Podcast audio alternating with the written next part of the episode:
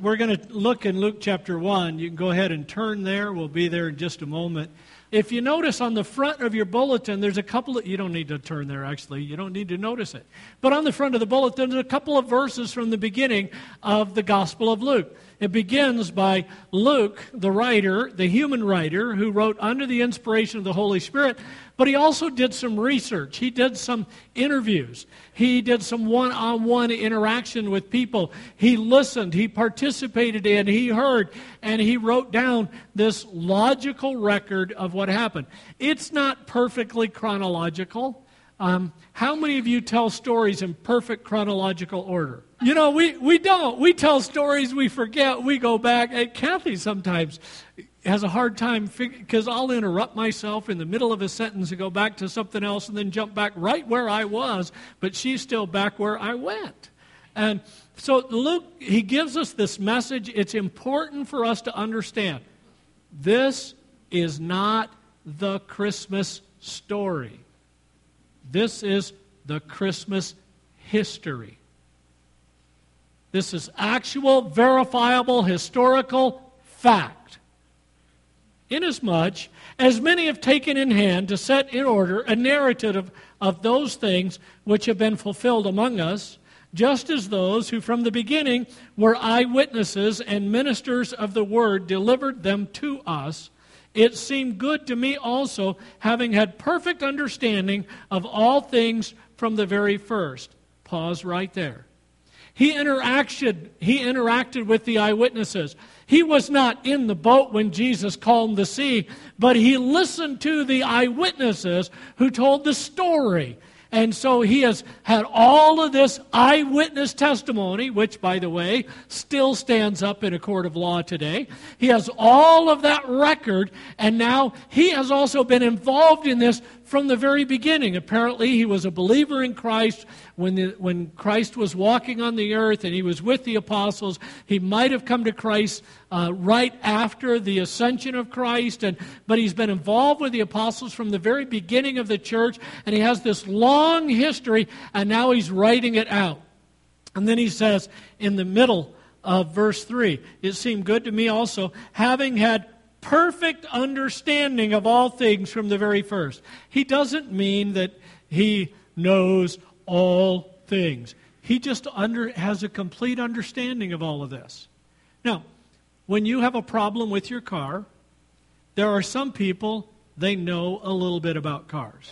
How many of you know a little bit about cars? Like, you know how to turn them on, do the gas and brake. And then there's folks who know, they know quite a bit more about cars. And there's some, they know everything about cars. And there's some, they were the engineer designing that car. They know all about that car. This is Luke, he knows all about this. Elsewhere he's called a physician. He possibly was a doctor. He maybe was sponsored by Theophilus that he references here. But he knows exactly what he's writing about. He is inspired by the Holy Spirit of God, but he also listened to all the eyewitness testimonies. So, then he says, I'm to write to you an orderly account, most excellent Theophilus, that you may know the certainty of those things in which you were instructed. The certainty. You know, in our culture, there's a lot of mix-up, isn't there? There's a lot of confusion, even within so-called Christian churches. There's some confusion. Some say, well, Jesus was a man who had the Christ Spirit come upon him. No, he was God the Son, born into human flesh, the incarnation, into the flesh, incarnate, the Son of God and God the Son. Some say, well, Jesus lived an exemplary life. Yes, he did. But he also was God, not just a really good man. And some churches who even bear the name of Jesus Christ, they say he was a man who became God, and you can become God someday if you work hard enough. That's not what the Word of God says. So, the title of the message is The Miracles Before the Miracle of Christ's Birth. Now, we're leaving a few of them out. We're leaving out the miracle of creation. We're leaving out the miracle of life. We're also leaving out all the miracles of the Old Testament, and there's a lot of them in there. We're just focusing on the miracles that show up here in Luke chapter 1 and Matthew 1. Now, it says in verse 5, there was in the days of Herod, the king of Judea, a certain priest named Zacharias of the division of Abijah. His wife was of the daughters of Aaron, and her name was Elizabeth. So he and his wife were both descendants from Aaron. He was part of the Aaronic priesthood, the priesthood established in the Old Testament back in the days of Moses, and they were descendants of Aaron. They had their priesthood broken into different tribes, if you will, and they were assigned times to work. And so there's 24 different tribes or groups of priests, and so they would serve in the temple for a couple of weeks a year, and they would serve outside the temple doing other activities as well. And so why don't we have priests in our day? Because here it is, in the New Testament, they have priests. Well, they had Jewish priests. That's way different than the priesthood that exists within churches today. But there's three specific reasons why we don't have priests in our churches today. One is because the purpose of the law was to bring people to Christ. Paul wrote that in this letter to the church in Galatia. So the law existed to point the way to the Messiah, the Christ. And we already have the Messiah. What's his name? Jesus. The Messiah, the anointed. The Christ is the Greek version of the Jewish, the Messiah. He is the anointed one. So we don't need the priest pointing to the Messiah because we already have the Messiah. Secondly, because Jesus is the great high priest. And one of the roles of the priest, Zacharias here is going to burn incense, but one of the roles is they sacrificed animals. And so you had a sin, you would bring an animal, and you would sacrifice that animal to the Lord, and without shedding of blood, there is no remission, Hebrews 9 says. And so the blood of that animal will kind of cover over your sin as a picture pointing toward the Messiah. So for generations, millennia, people would offer these sacrifices to God. And then Christ came. And he was the lamb slain from the foundation of the world. He was the perfect sacrifice. He fully paid the penalty of our sin. And so after the death, burial, and resurrection of Jesus, in fact, on the cross, Jesus said, "It is finished." As the songwriter said, salvation's wondrous plan was done. And after he rose from the dead, then his believers, they no longer participated in the sacrificial system because the sacrifice had been paid in full. So we don't have an earthly priesthood like the Jews did because Jesus, the high priest, has offered the one sacrifice himself for us on the cross. The one sacrifice that paid the penalty for all sin for all time. I'm really glad I don't have to come into church and offer sacrifices for you guys. It must have been a smelly place. I've been inside a meatpacking plant. It's not a pleasant smell. And the temple must have been something like that. But there's a third reason why we don't have priesthood in our churches. What's that? What have I not mentioned? We are the believer priests. You are appointed a priest. That doesn't mean you have to wear fancy robes and walk around and say, "Thus saith the Lord." You don't have to be a priest like that. But listen, you have a responsibility before God to represent Him to people. And guess what? Jerry has trusted Christ as his Savior. Jerry Mallett, he's sitting on the back row. He has trusted Jesus Christ as his Savior. He has just as much responsibility as I do to be a believer priest. Even kids. There is no retirement program for believer priests either. You represent Christ on earth till you are with him in heaven. So that's why we don't have a priesthood, and that's why usually when I talk about the priest in the Bible, I always use, or try and remember to use, the Hebrew priesthood or the Jewish priesthood. Because the churches today that have priests that separate between the people and God, they don't read the Bible accurately. Because there's one mediator between God and man. Who is it? The man Christ Jesus.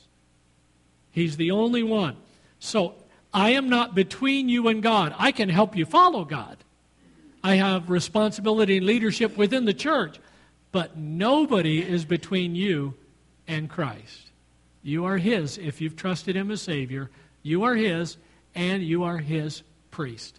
So part of the selection of that, well, I need to go on here. Okay, so in verse 6, Zacharias and Elizabeth were both righteous before God, walking in all the commandments and ordinances of the Lord, blameless. But they had no child because Elizabeth was barren, and they were both well stricken or well advanced in years. So part of their selection by God, when God said, I choose Zacharias and Elizabeth, and I'm going to do this in their life, part of it was under their control. They lived honorably. They lived in a way that Christ could choose them. They lived in a way that was honorable and upright, and God was pleased. So they loved and served God faithfully, even though, as we'll see in just a minute, even though God had not answered the deepest prayer of their heart. The deepest prayer they had, God had not answered that. But they loved Him, trusted Him, served Him honorably anyway. There are believers who want to get married and have kids, and sometimes they end up single. Not by their choice, by God allowing those circumstances in their lives. Others are unable to have kids. Kathy and I know a lot of folks who have not been able to have children. Some have adopted, some have not, but somewhat a large family. But God doesn't bless them that way. Kathy's parents, my in-laws, have 7 grandkids. 5 of them are ours. Kathy's 2 sisters each just had 1. And God allows that sometimes. So, regardless of the difficulty, don't give up on God. Choose to trust Him anyway. Even if the circumstances of your life are not what you wanted. How many of you, in some area, wish your life was a little bit different? Okay, don't point at the person next to you. You know, can I upgrade? Okay. But life on earth could be a little better, a little less painful, a little more fulfilling. Okay, but trust Christ anyway. See, it's called faith. It's not faith when everything's great and you don't have to trust. Faith requires trust. So, your fullness is in Jesus Christ. Your fullness is not in your marriage, although some of us enjoy a wonderful marriage. Your fullness is not in children or a job or great health or even in ministry. Your fullness is in your relationship with Jesus Christ. So you have to learn to trust and follow Christ no matter what, no matter when, no matter where, no matter who you choose to trust. So part of their selection was in their control, right? They were honorable and upright before God. The testimony of the Holy Spirit of God penned through the hand of Luke was what? These people were good people. They were both righteous before God, walking in the commandments and ordinances of the Lord, blameless. It doesn't mean they were sinless. It just means if you watched their life, you saw a consistent pattern of people who were following the Lord. Do people see that in your life. So part of it was under their control. Part of it was not under their control. The priests had a rotation, and in their rotation, they would go, and there was a group of them. It wasn't like Zacharias was the only guy. There was a group of them, and they would go, and they would get their duties assigned by, what does it say? It's like throwing the dice, but it's not dice. They cast the lot. My brain couldn't think of the word lot. Had a lot on my brain, but not lot. But they cast the lot. And so I don't know if you guys have ever been in something, but if guys have, they've held it up, and you know you got all these straws, and whoever gets the short straw has to do the bad thing, or whoever gets the long straw gets to do the good thing, or something like that. And so you just pull, and then oh I got it, or oh I got it. That they would cast the lots, and part of the lot of the priest was they would haul off the blood and the carcass to be burned. There were some messy jobs the priest had to do, but there was one really special task. And that one really special task was to go in and burn the incense before the altar. And Zacharias got the big straw. He got to do that. He was not in control of that. God's in control of the circumstances of our lives, and God put Zacharias in exactly the place he wanted him to be, to experience what he wanted him to experience. So, you need to trust and obey God, obey Him for the things under your control, trust Him for the things not under your control. He's trustworthy. So, verse 8. So it was, while he was serving as a priest before God in the order of his division, according to the custom of the priesthood, his lot fell to burn incense when he went into the temple of the Lord. And the whole multitude of the people was praying outside at the hour of incense. And by the way, once in a lifetime was the only chance they got to burn incense. He would never have experienced this before. He would never have done it again. It was this one time, and God used that one time in a special way. Verse 11. Then an angel of the Lord appeared to him, standing on the right side of the altar of incense. When Zacharias saw him, he was troubled, and fear fell upon him. It kind of would freak you out, wouldn't it? Whoa, there's an angel. So in the miracles, I have 1 through 10 in your bulletin. Number 1 is the angel showing up to talk to Zacharias. The angel will later identify himself as Gabriel. The angel Gabriel in the temple. Now, this is not miraculous for God. This is normal. God, angels, we entertain angels unawares. Sometimes angels are unseen. Occasionally God opens the veil where we can see the spirit world, but most of the time we can't. And so it's possible Gabriel had been in there before at other times, or an angel had.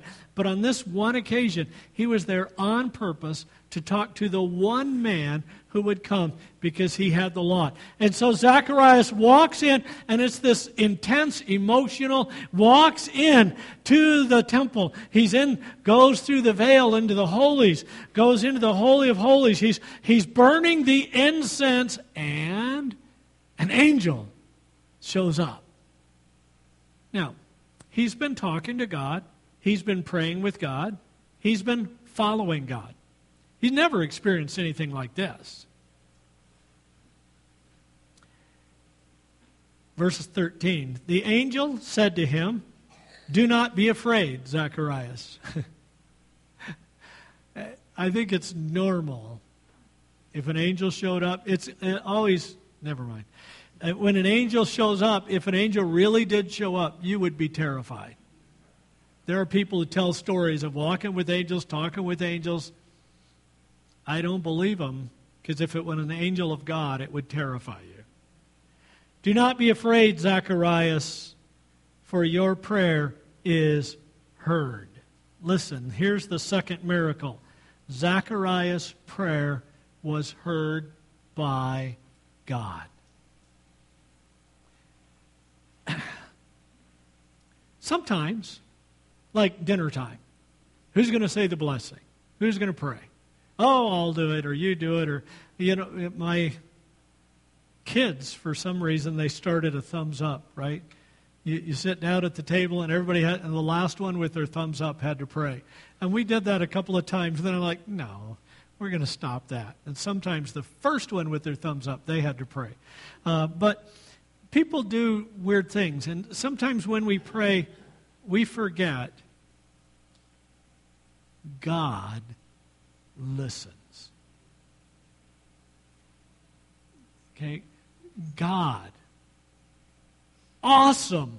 Holy God. So light in Him, there's no darkness at all. This awesome lightness, brightness God who sees the universe, measures it as a span of the hand. The universe, the earth is His footstool. The heaven is His throne. He is awesome God. And He listens when you pray. Now, sometimes you may have a spouse who doesn't listen when you talk. Or maybe they just can't hear you.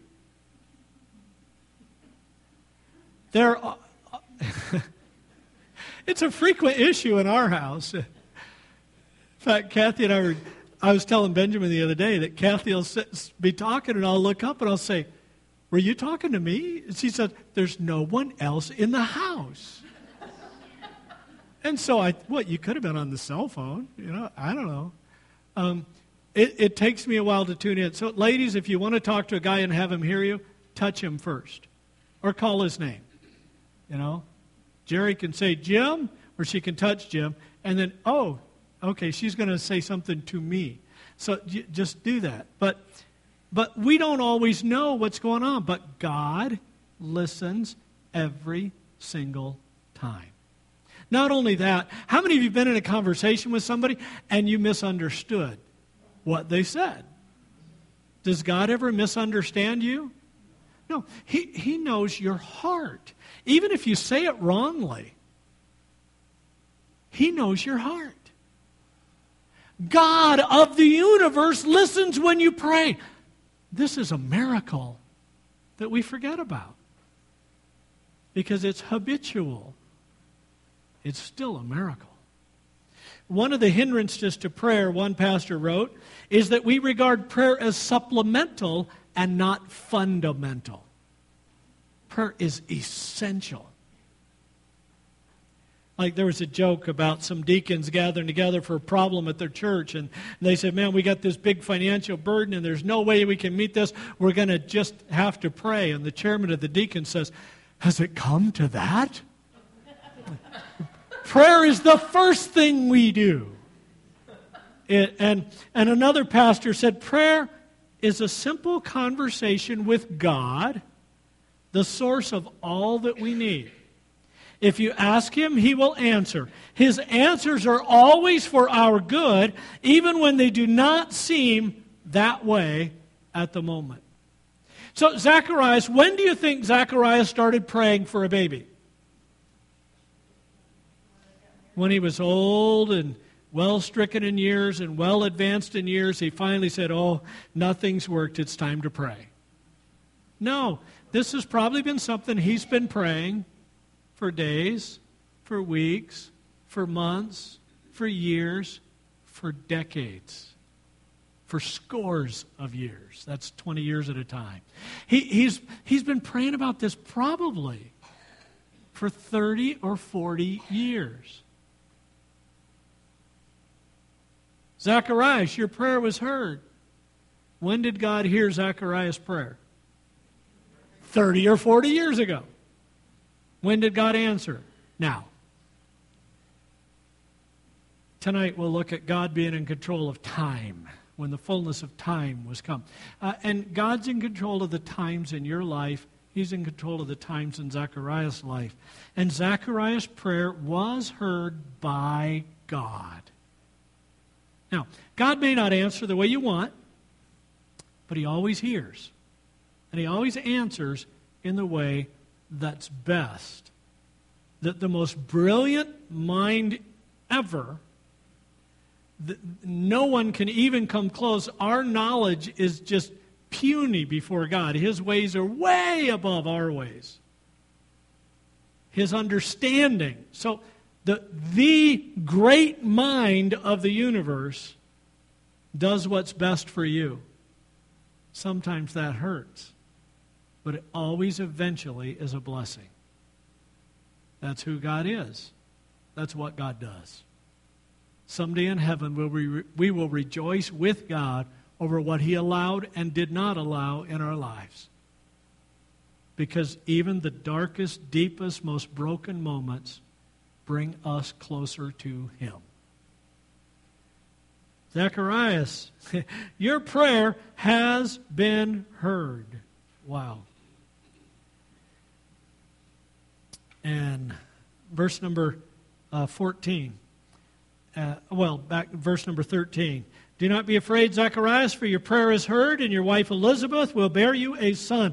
And by the way, in their culture, a son was way more significant than a daughter. Hey, your wife's going to have a baby, yes. My wife had a son. When I worked for a Jewish guy, and when my son was born, he called me at the hospital and said, "Hey, Terry, take some time off, spend some time with your son, take the rest of the week off with pay, just enjoy your son, and we'll focus on the business things later." When Megan, my daughter, was born, he called me at the hospital, "Can you get back in this afternoon?" Totally different concept, even today. But especially in that day, sons were very special. Now, one of the cool things, ladies, God said you are just as special as the men. God treats you with the honored inheritance of sonship, just like the men. No difference. So, a difference in how He wants us to serve in the church, in the home, but there's no difference at all in our inheritance in Christ. So, you're going to have a son. Now, this is a miracle in itself that I didn't even mention. They're announcing the conception and the gender long before it ever happened. And by the way, we believe God sets the gender of people in the womb, and they live with that, or they live in rebellion against God. One of the two. So, your wife shall have call his name a son, and you will call his name John. And you will have joy and gladness, verse 14 says. And many will rejoice at his birth, for he will be great in the sight of the Lord, and shall drink neither wine nor strong drink. By the way, I also think it's better for believers to not drink alcohol. Those in the Bible, when they set a serious commitment to follow the Lord, they abstain from alcohol. And I think it's better if we avoid it. Kathy and I made that commitment before we got married. Middle of that verse, he will also be filled with the Holy Spirit, even from his mother's womb, verse 16. And he will turn many of the children of Israel to the Lord their God. He will also go before him in the spirit and power of Elijah to turn the hearts of the fathers to the children and the disobedient to the wisdom of the just, to make ready a people prepared for the Lord. Zacharias was heard before God. And now the angel's announcing this news. And Zacharias, who's been praying for how long? 30 to 40 years, right? Long time he's been praying this. Maybe every day. Maybe every week. We don't know. But Zacharias said to the angel, "How shall I know this? For I am an old man, and my wife is well advanced in years." All right. How many of you guys would talk to someone else about your wife and say, "My wife is well advanced in years"? Notice there were no ladies around when he said this. He might have phrased it differently. So he said, "Listen, I'm an old guy and my wife's an old woman. How can I know this will happen?" Well, angel of God just told you that should be a clue. So the angel answered in verse 19, "I am Gabriel, who stands in the presence of God, and was sent to speak to you and to bring you these glad tidings. Behold, But behold, you will be mute and not able to speak until the day these things take place, because you did not believe my words, which will be fulfilled in their own time. By the way, the name Gabriel should stand out to you a little bit, because Daniel talked with the angel Gabriel thousands of years before this. But in eternity, there is no aging, I don't think. I think we're with the Lord, we'll be with the Lord for all time. But here's the third miracle. Gabriel hits the mute button. He hits the mute button. You don't believe me? Mute. You know, once when our kids were little and we got our first remote control, I turned it and was pointing it at them. Kathy said it only works on the TV. I was trying to just mute them a little bit. Have you thought lately your ability to speak is a gift from God? God can turn it off with no effort at all. And Zacharias could not speak for 9 or 10 months. So when he came out of the temple, these people were amazed, and then he beckoned to them, and then he had to write something down. He couldn't speak, and they knew he had seen a vision of some sort there in the temple. And it was the most glorious experience of his life. And he couldn't tell anybody. It's like the old joke about the preacher who called in sick and played hooky on a Sunday and went golfing. And he hit a hole-in-one. And one of the angels said to the Lord, why'd you let him do that? And the Lord said, who's he going to tell? Can't tell you did it when you were playing hooky. What? He couldn't tell anybody about this. He couldn't talk about it. And then he got home, and an amazing thing took place. Look back in verse 7. In verse 7, it says, Elizabeth was barren, and they were both well advanced in years. Now look down to verse 24.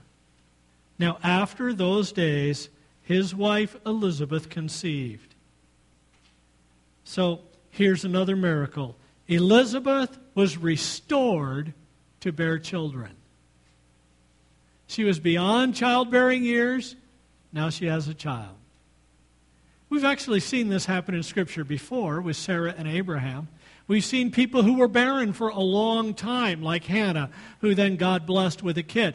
But God doesn't always bless everybody with a kid.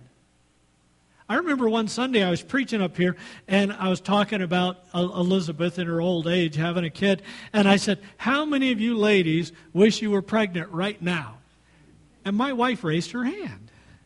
And it totally freaked me out. And I stopped and I looked at her and I said, really? And she said, yeah. And then I looked back at the congregation and I said, I have no idea what I was talking about a minute ago. Just blew me away. I was so glad to not have diapers in the house anymore, you know. But Elizabeth was restored to bear children. She was beyond the capacity to bear, and then God gave her that gift, just like he did with Sarah. A miraculous gift of God. Actually, all life is a gift from God. All life is. There are no illegitimate children. There may be illegitimate actions of adults, but all kids are a gift from God. Unfortunately, not all parents realize that, and they treat some kids like a burden. Shouldn't be. So, now there's another miracle that takes place here, and that's in verse 26, the angel Gabriel with Mary. In the 6th month, the angel Gabriel was sent by God to a city of Galilee named Nazareth to a virgin betrothed to a man whose name was Joseph of the house of David. The virgin's name was Mary. And having come in, the angel said to her, rejoice, highly favored one. The Lord is with you. Blessed are you among women. And Mary was a little troubled at this. Yeah, this was strange. So verse 30, the angel said, "Do not be afraid, Mary, for you have found favor with God. And behold, you will conceive in your womb and bring forth a son and shall call his name Jesus. He will be great and will be called the Son of the Highest. And the Lord God will give him the throne of his father David, and he will reign over the house of Jacob forever. And of his kingdom there will be no end."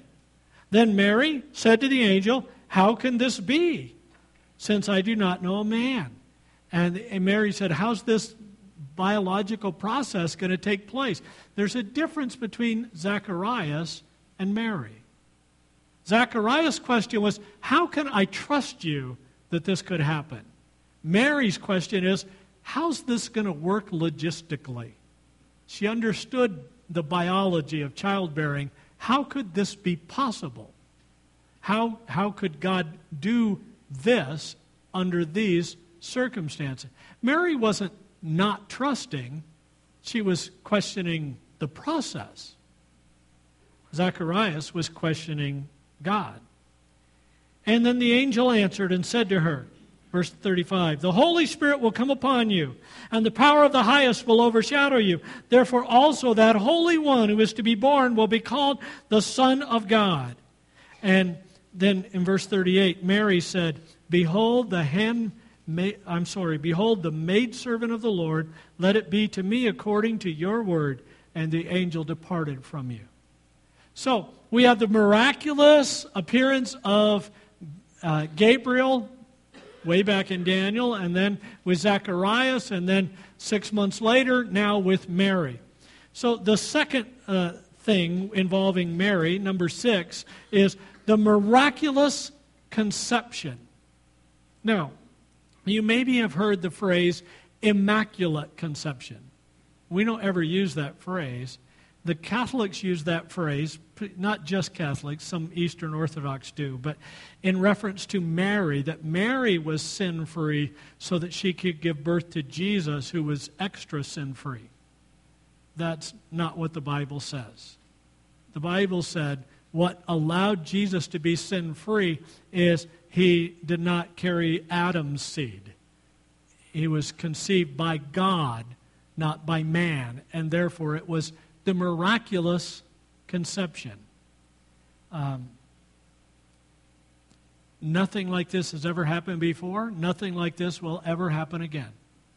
It was a miracle of God. I remember when one of our kids was in Cubby's, one of the first verses Cubbies learn is 1 John 4:10, and they break it down at the Cubby level. God loved us and sent his son, 1 John 4:10. And so they do that in rhythm. God loved us and sent his son, 1 John 4:10. And then those little kids learn this verse. This is a very important concept to learn, and you can learn it when you're a little kid. The seed of the woman is prophesied in Genesis 3.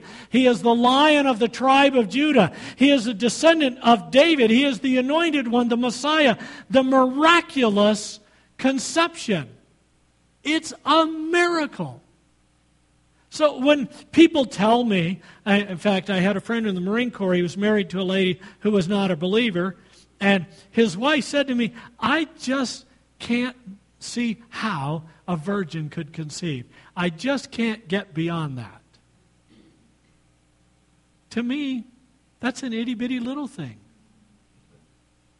God spoke the universe into existence. How hard is it for him to do this little thing? We can trust him. It's a miracle, yes, but it's historically verified miracle. And then John responds to Jesus before they were even born. Mary goes to see Elizabeth, and the babe leaps in her womb. What would that have felt like? Some of you ladies have expected children, and you've felt them kick and punch and wrestle. And in fact, some have had twins, and it felt like fistfights in there, according to what the lady said. But this was a very definitive reaction. John responded to Jesus before they were even born. And then in verse 41. Look at verse 41. And it happened when Elizabeth heard the greeting of Mary that the babe leaped in her womb, and Elizabeth was filled with the Holy Spirit. Now, later on it says Zacharias was filled with the Holy Spirit, but number 8 is the Holy Spirit filling Elizabeth. And why would I single that out over Zacharias? The Holy Spirit filling people is miraculous. But see, in their culture, women were devalued. Women were treated kind of like cattle. Men could sell their wives to somebody else and take a new wife. That was the way it was in their culture. It was wrong. Christ elevated women. He allowed Mary to sit at his feet with the men while he was teaching. But for Elizabeth to be filled with the Spirit and speak a praise to God, it was significant because in their culture, men did not listen to women. In fact, even in some Middle Eastern cultures today, women cannot speak to men unless they're invited to do so. And a woman cannot speak to any man who's not her relative, ever. In some Middle Eastern cultures, even today. So a man would not listen to a woman. Not only that, but a woman who did not have children, the women didn't listen because she had not had children. And yet we know and understand there's some great women in the Bible who never had kids, like Anna, who worshiped God, Anna in the temple, and she served God and worshiped God and was faithful to God and recognized Christ, and no mention of her ever having kids or Lydia ever having kids. But in their culture, they considered it a bad thing. So when the Holy Spirit came in Elizabeth, she felt like an outcast in her own hometown because the women who had children devalued her and the men devalued her because she was a woman. And yet, God did not devalue her. The Holy Spirit of God came on Elizabeth. And then John was born. Verse 57. Elizabeth's full time came for her to be delivered, and she brought forth a son. And they wanted to name him Zacharias after his dad. And she said, no, he should be John. So they asked Zacharias. He asked for a slate. He wrote down on a slate. And so in verse 63, he asked for a writing tablet and wrote saying, his name is John. So they all marveled. Immediately his mouth was open and his tongue loosened. And he spoke, praising God. So, number 9 is Zacharias' voice was restored after 9 or 10 months of silence. Do you wonder if Elizabeth was a little disappointed? I think she was probably glad to hear her husband's voice again. And his heart burst forth in praise to God, to the God who is, and the God who hears. And number 10 on your sheet, we won't turn there, but in Matthew chapter 1, it tells the story of the angel coming to Joseph. All of these are miraculous events that took place before the birth of the Christ. So, what difference does that make in our lives? Well, the mystery of life surrounds us. It's amazing to me how your kids can come from the same 2 people. And so some parents have lots of kids. And each of those kids is unique. They're a unique mix of their parents. And life itself is a miracle. There's the mystery of life surrounding us. And there's the majesty of Christ that resounds in our hearts. Our lives are filled with miracles from breath to death, prayer and dreams, and God is at work in our lives.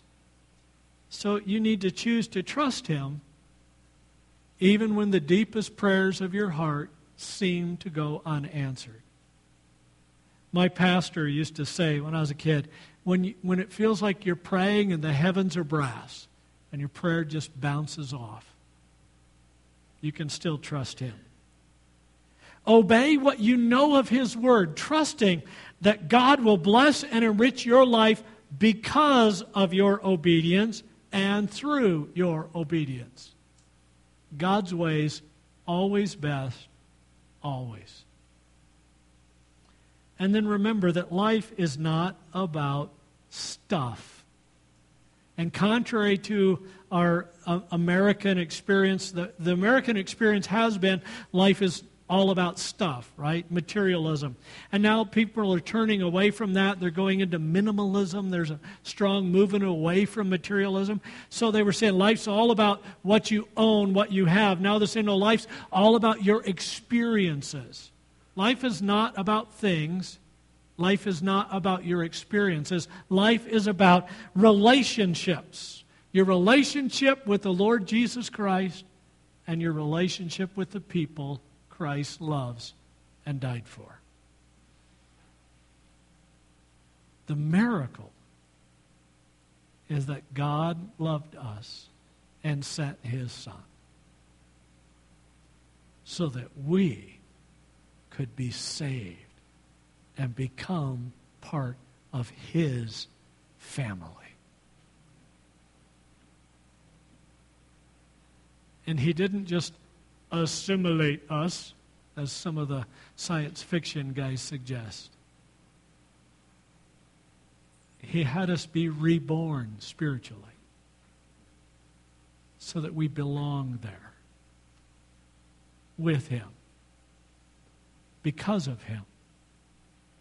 So when we celebrate Christmas, don't forget we are celebrating all of Christ, not just His birth, but everything about Him. And we're also looking forward to that glorious day when we all together worship the Lamb that was slain for us. There's a song in our hymnal, "There is a Redeemer, Jesus, God's own Son." We're going to sing that.